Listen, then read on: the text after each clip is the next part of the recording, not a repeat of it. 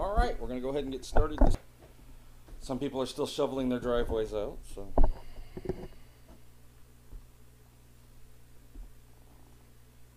Sing All Hail the Power of Jesus' Name.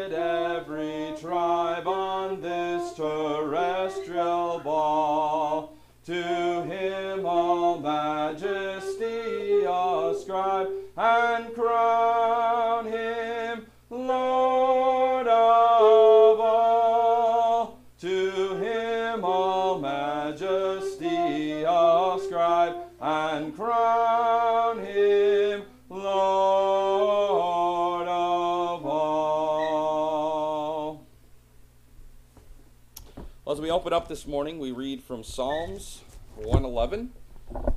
It says, Praise the Lord. I will give thanks to the Lord with my whole heart, in the company of the upright, in the congregation. Great are the works of the Lord, studied by all who have pleasure in them. Full of honor and majesty in his work, and his righteousness endures forever. He has caused his wonderful works to be remembered. The Lord is gracious and merciful.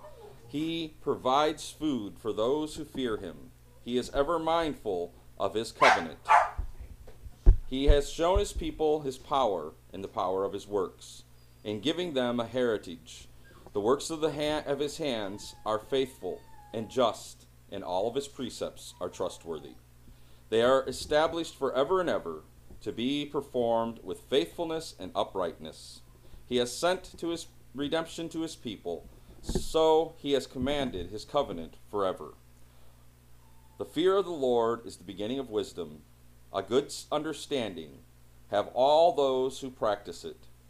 His praise endures forever. We're going to sing, Great is thy faithfulness.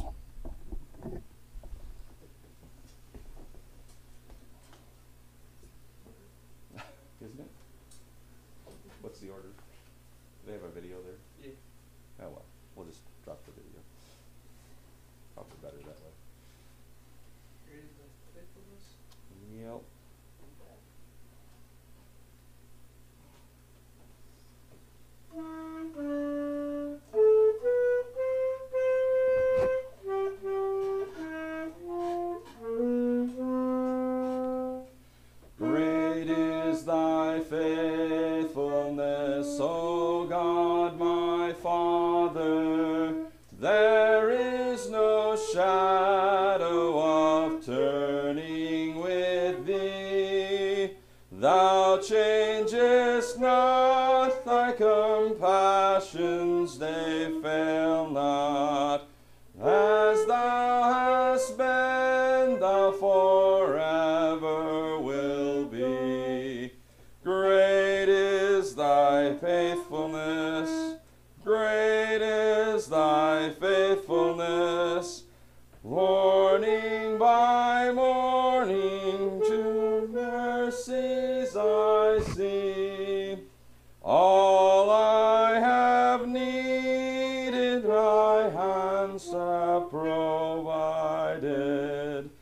Great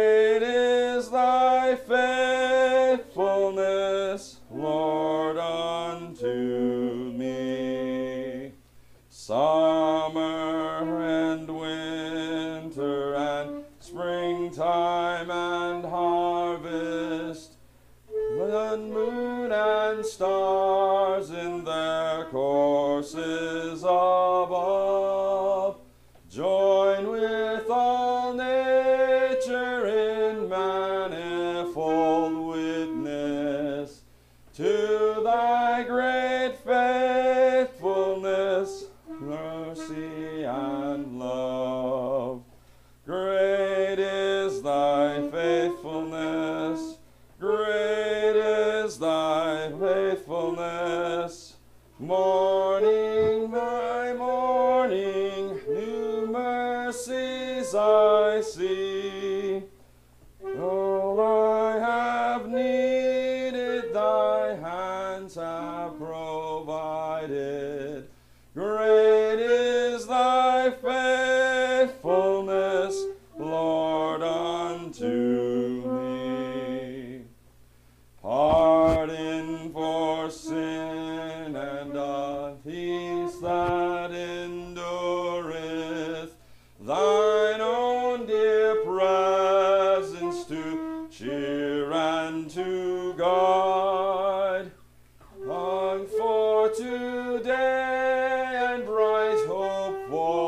Tomorrow.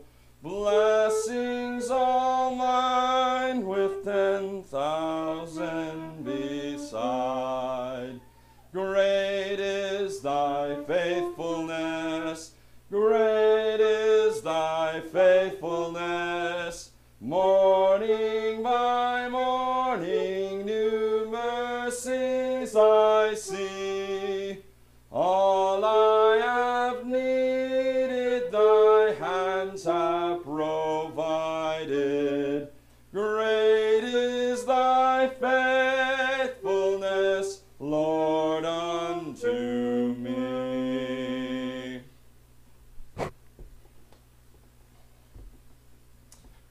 gracious Heavenly Father, we thank you today that we can come together, and we thank you for those that clear roads and help things so that we can get out, even on days like today, through most of the main roads. We just pray, Lord, that you will bless those who are out shoveling and getting things done so they can get out of their driveways, and we just pray that people don't overdo it. We pray for your mercy and your grace to continue to shine upon us, continue to strengthen Jennifer and the things she has going on and getting ready for her surgery and giving up smoking. We just pray for your strength at this time. We pray, Lord, that you'd be with the schools and continue to bless and care for us, care for each and every one who is there, protect them, help those that have been fighting or have been exposed to the COVID, and we just ask that you would continue to minister to each and every one. We pray for your safety and your mercy and your grace in all things. And right now, Lord God, we pray that you would continue to bless us as we continue in worship today. In Jesus' name, amen. Well, we are looking today at Jesus coming in power and what it really means for us. Um, the real basis of our text is going to be found in um, 1 Corinthians chapter 8. But before we get there, I want to just look a little bit in Mark chapter 1. So if you turn your Bibles to Mark chapter 1.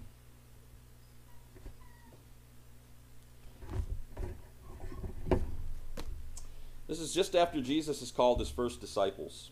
And it says they were in, went into Capernaum, and when the Sabbath had came, Jesus went to the synagogue and began to teach. The people were amazed at his teaching because he taught them as one who had authority, not as the teachers of the law. Just then a man in their synagogue, who was possessed by an impure spirit, cried out, "What have what do you ha- want with us, Jesus of Nazareth? Have you come to destroy us? I know who you are, the Holy One of God. Be quiet, said Jesus sternly. Come out of him. The impure spirit shook the man violently and came out of him with a shriek. The people were all amazed at what they saw. What is this? A new teaching? And with what authority? He even gives orders to the impure spirits, and they obey him. News about him spread quickly over the whole region of Galilee. Well, we start there because even as Jesus was ministering and even as Jesus was preaching and teaching, the people were amazed at his teaching. They were amazed at who he was.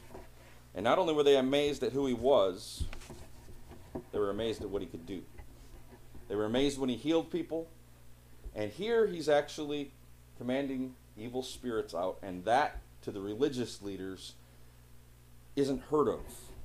And so he's really showing his power over the things of the world and even over the powers of darkness.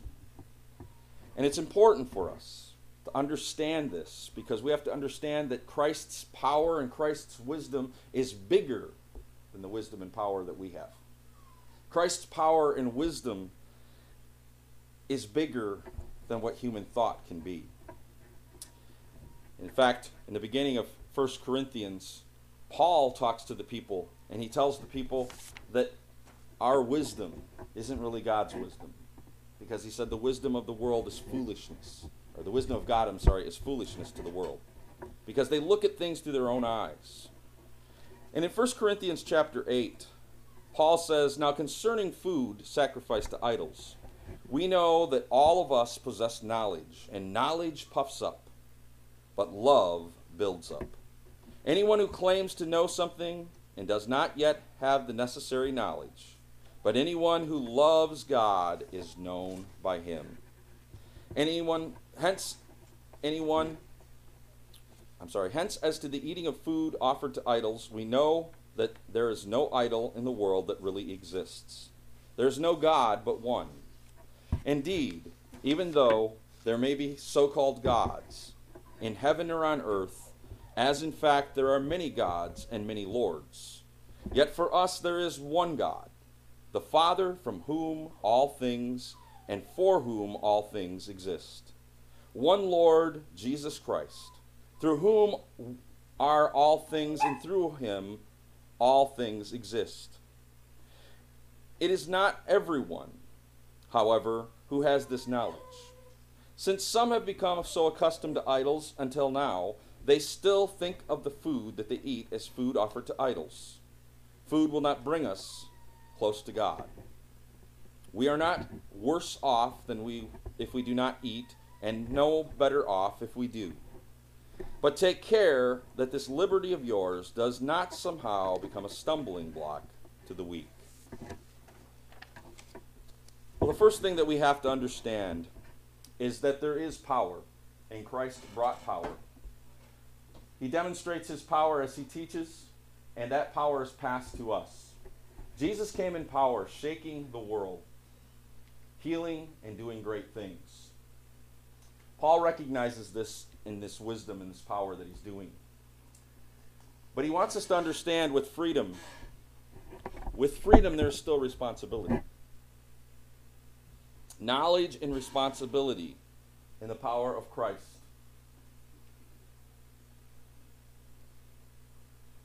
Us has been given to us, as he wrote to the Corinthians.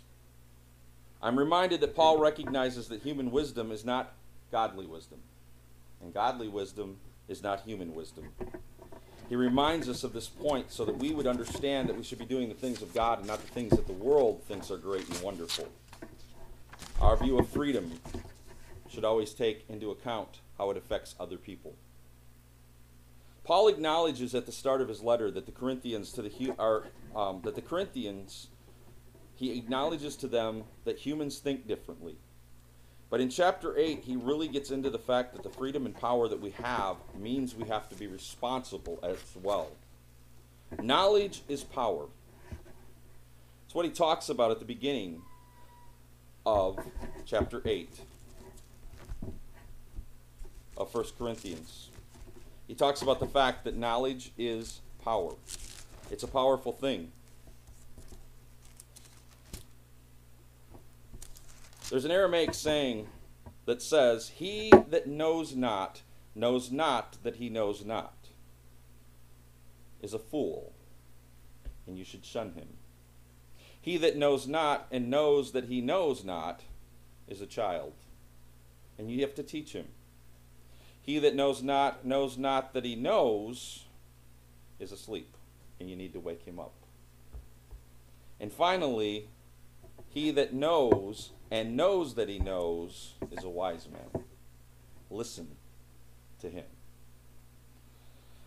Unfortunately, for many people in our world today, they feel that they are knowledgeable and wise, but their wisdom is flawed because it's not based on godly wisdom.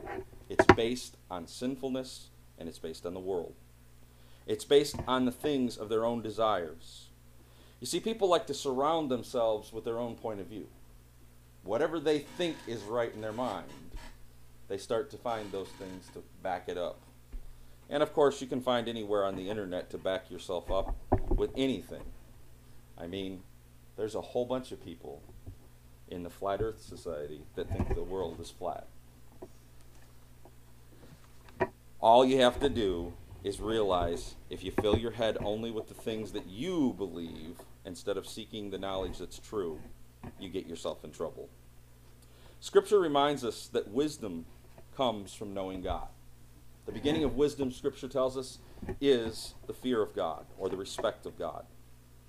And Paul tells us in verse 8 it's better to be known by God and loved by God than to worry about your knowledge and wisdom. And he says that because he's leading up to a point. Being known by God helps us to know that we are free, free from the things of the world, because the power of Christ, just as it freed the man who had been afflicted by this demon, it can free us. It can free us so that we have a clean slate and we can live a new life. But power has great responsibility with it too. If we go down to verse 8 of what we read, 1 Corinthians verse 8 says, But food does not bring us near to God. We are no worse if we do not eat, and no better if we do. Be careful, however, that you do not exercise your rights, and it does not become a stumbling block for the weak. Why? Because we can, in our freedom, cause other people problems. In our freedom, because we're close to God and we understand things. He's talking about the freedom to eat food given to idols. We don't really struggle with that in our world today. But we can struggle in other areas. For instance, if we go out to dinner and we're out with somebody who's an alcoholic and we choose to drink alcohol, we could cause them to stumble. Part of what Paul is saying is we have to think about other people and what we're doing. Whenever we're talking, whenever we're saying things, whenever we're doing things, think about the people around us because it could cause someone else to fall and falter. Very few people today in our world really want to be responsible like we're supposed to be. You know, we're taught in school, your teachers teach you that you got to grow up to be responsible, your parents teach you you got to grow up to be responsible. But many people are like the people in this story that I heard this week. There was a hospital, and in this hospital, they were given specific instructions about who did certain jobs.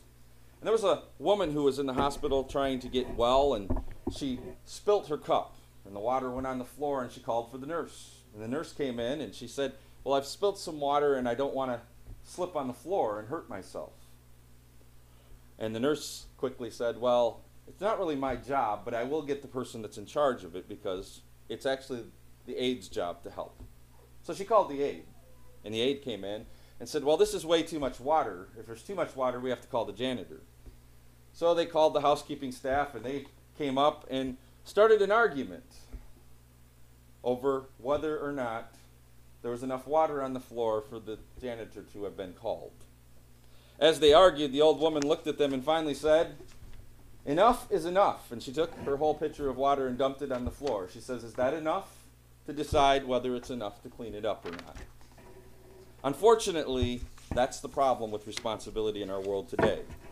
Often other people want to want others to be responsible. They want to blame somebody else for the things going on in their own life instead of taking responsibility in their own life for how they live, for how they minister, for how they do things. Because everything we do affects somebody else. We don't want our freedom to cause other people to stumble. We don't want our freedom to cause problems for somebody else. When D.L. Moody was preaching, he told a story of a blind man in a big city. It was the middle of the night, and the blind man was sitting on a corner taking a break, and he had a big lantern with him. And someone recognized him, and they came over and they said, I have a question for you. Why do you have a lantern when you're blind and it's not going to matter whether you can see or not? And the man looked at him and smiled and said, It may not matter whether I can see or not, but it will matter if others can see me or not. I don't want them to run into me or to cause them to be harmed because I'm walking there. We have responsibility to care for the people around us. We have responsibility to shine Jesus' light into the world. And part of that responsibility means we're free in Christ. And Paul would tell us we're free to take things and do things the way we would like. But we should always consider how others around us are going to be blessed or hurt by what we do. How do we cause others to stumble in our own lives? How can we cause them to stumble? Sometimes it's a word we say. Sometimes it's something we've done that maybe we didn't intend to. Sometimes it's a joke that we've started. And maybe we've hurt someone else and not even realized. You see, our lives are never just about us. As Christians, we're supposed to be looking out for others shining our light into the world. And that starts by shining our light to one another, to our friends, to our families, to those that are closest. So I want to challenge you today. How are you doing with your attitudes? How are you doing with your speech? How are you doing with the things that you're doing in your life? Are they blessing others? Are they causing others to not see Christ? Or sometimes are they causing others maybe to stumble? Father, I pray today for each of us. I pray in the name of Jesus that you would bless us and keep us. And I pray, Lord, that you would help us to grow closer to you. Help us to shine your light into the world in such a way that it will make a difference to those around us. I pray, Jesus, that you would help us to know that you are with us and to hear you speak in your spirit, to shine your light in such a way that it's not dim. Help us to re- be responsible in our freedoms and in our new life in you, and be responsible enough to bring others along on the journey. We pray this in Jesus' name. Amen. We're going to sing Because He Lives this morning as we prepare to close.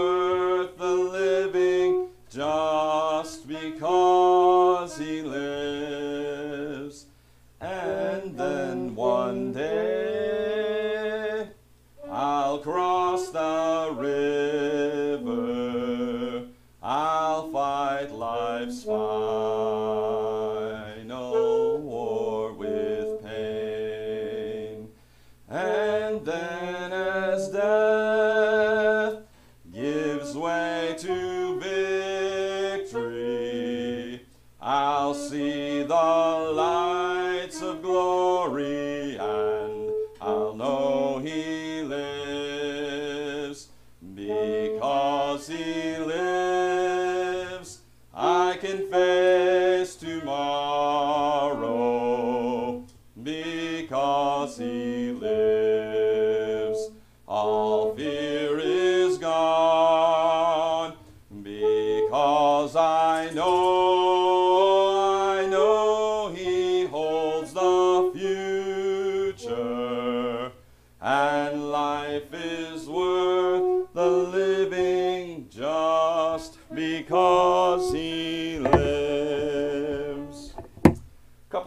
announcements for this morning. Um, first of all, the youth will be together tonight at six o'clock. We're having cheese raviolis, playing games, and um, having our lesson like we always do. So um, that's what's going on tonight. Wednesday night we meet at six o'clock. Our couple studies going on, and our other studies are going on at six thirty as well. Um, and uh, I believe it's Megan and Alan's week for dinner, and I'm not sure what we're having yet. So we'll find out Wednesday. Um, next Sunday we are over at the community building. We start at about 10:20 for fellowship, 10:30 online, and we're going to be having a soup and chili lunch afterwards. So join us next Sunday over at the community building. God bless those online and everybody here, and uh, we'll see you all later.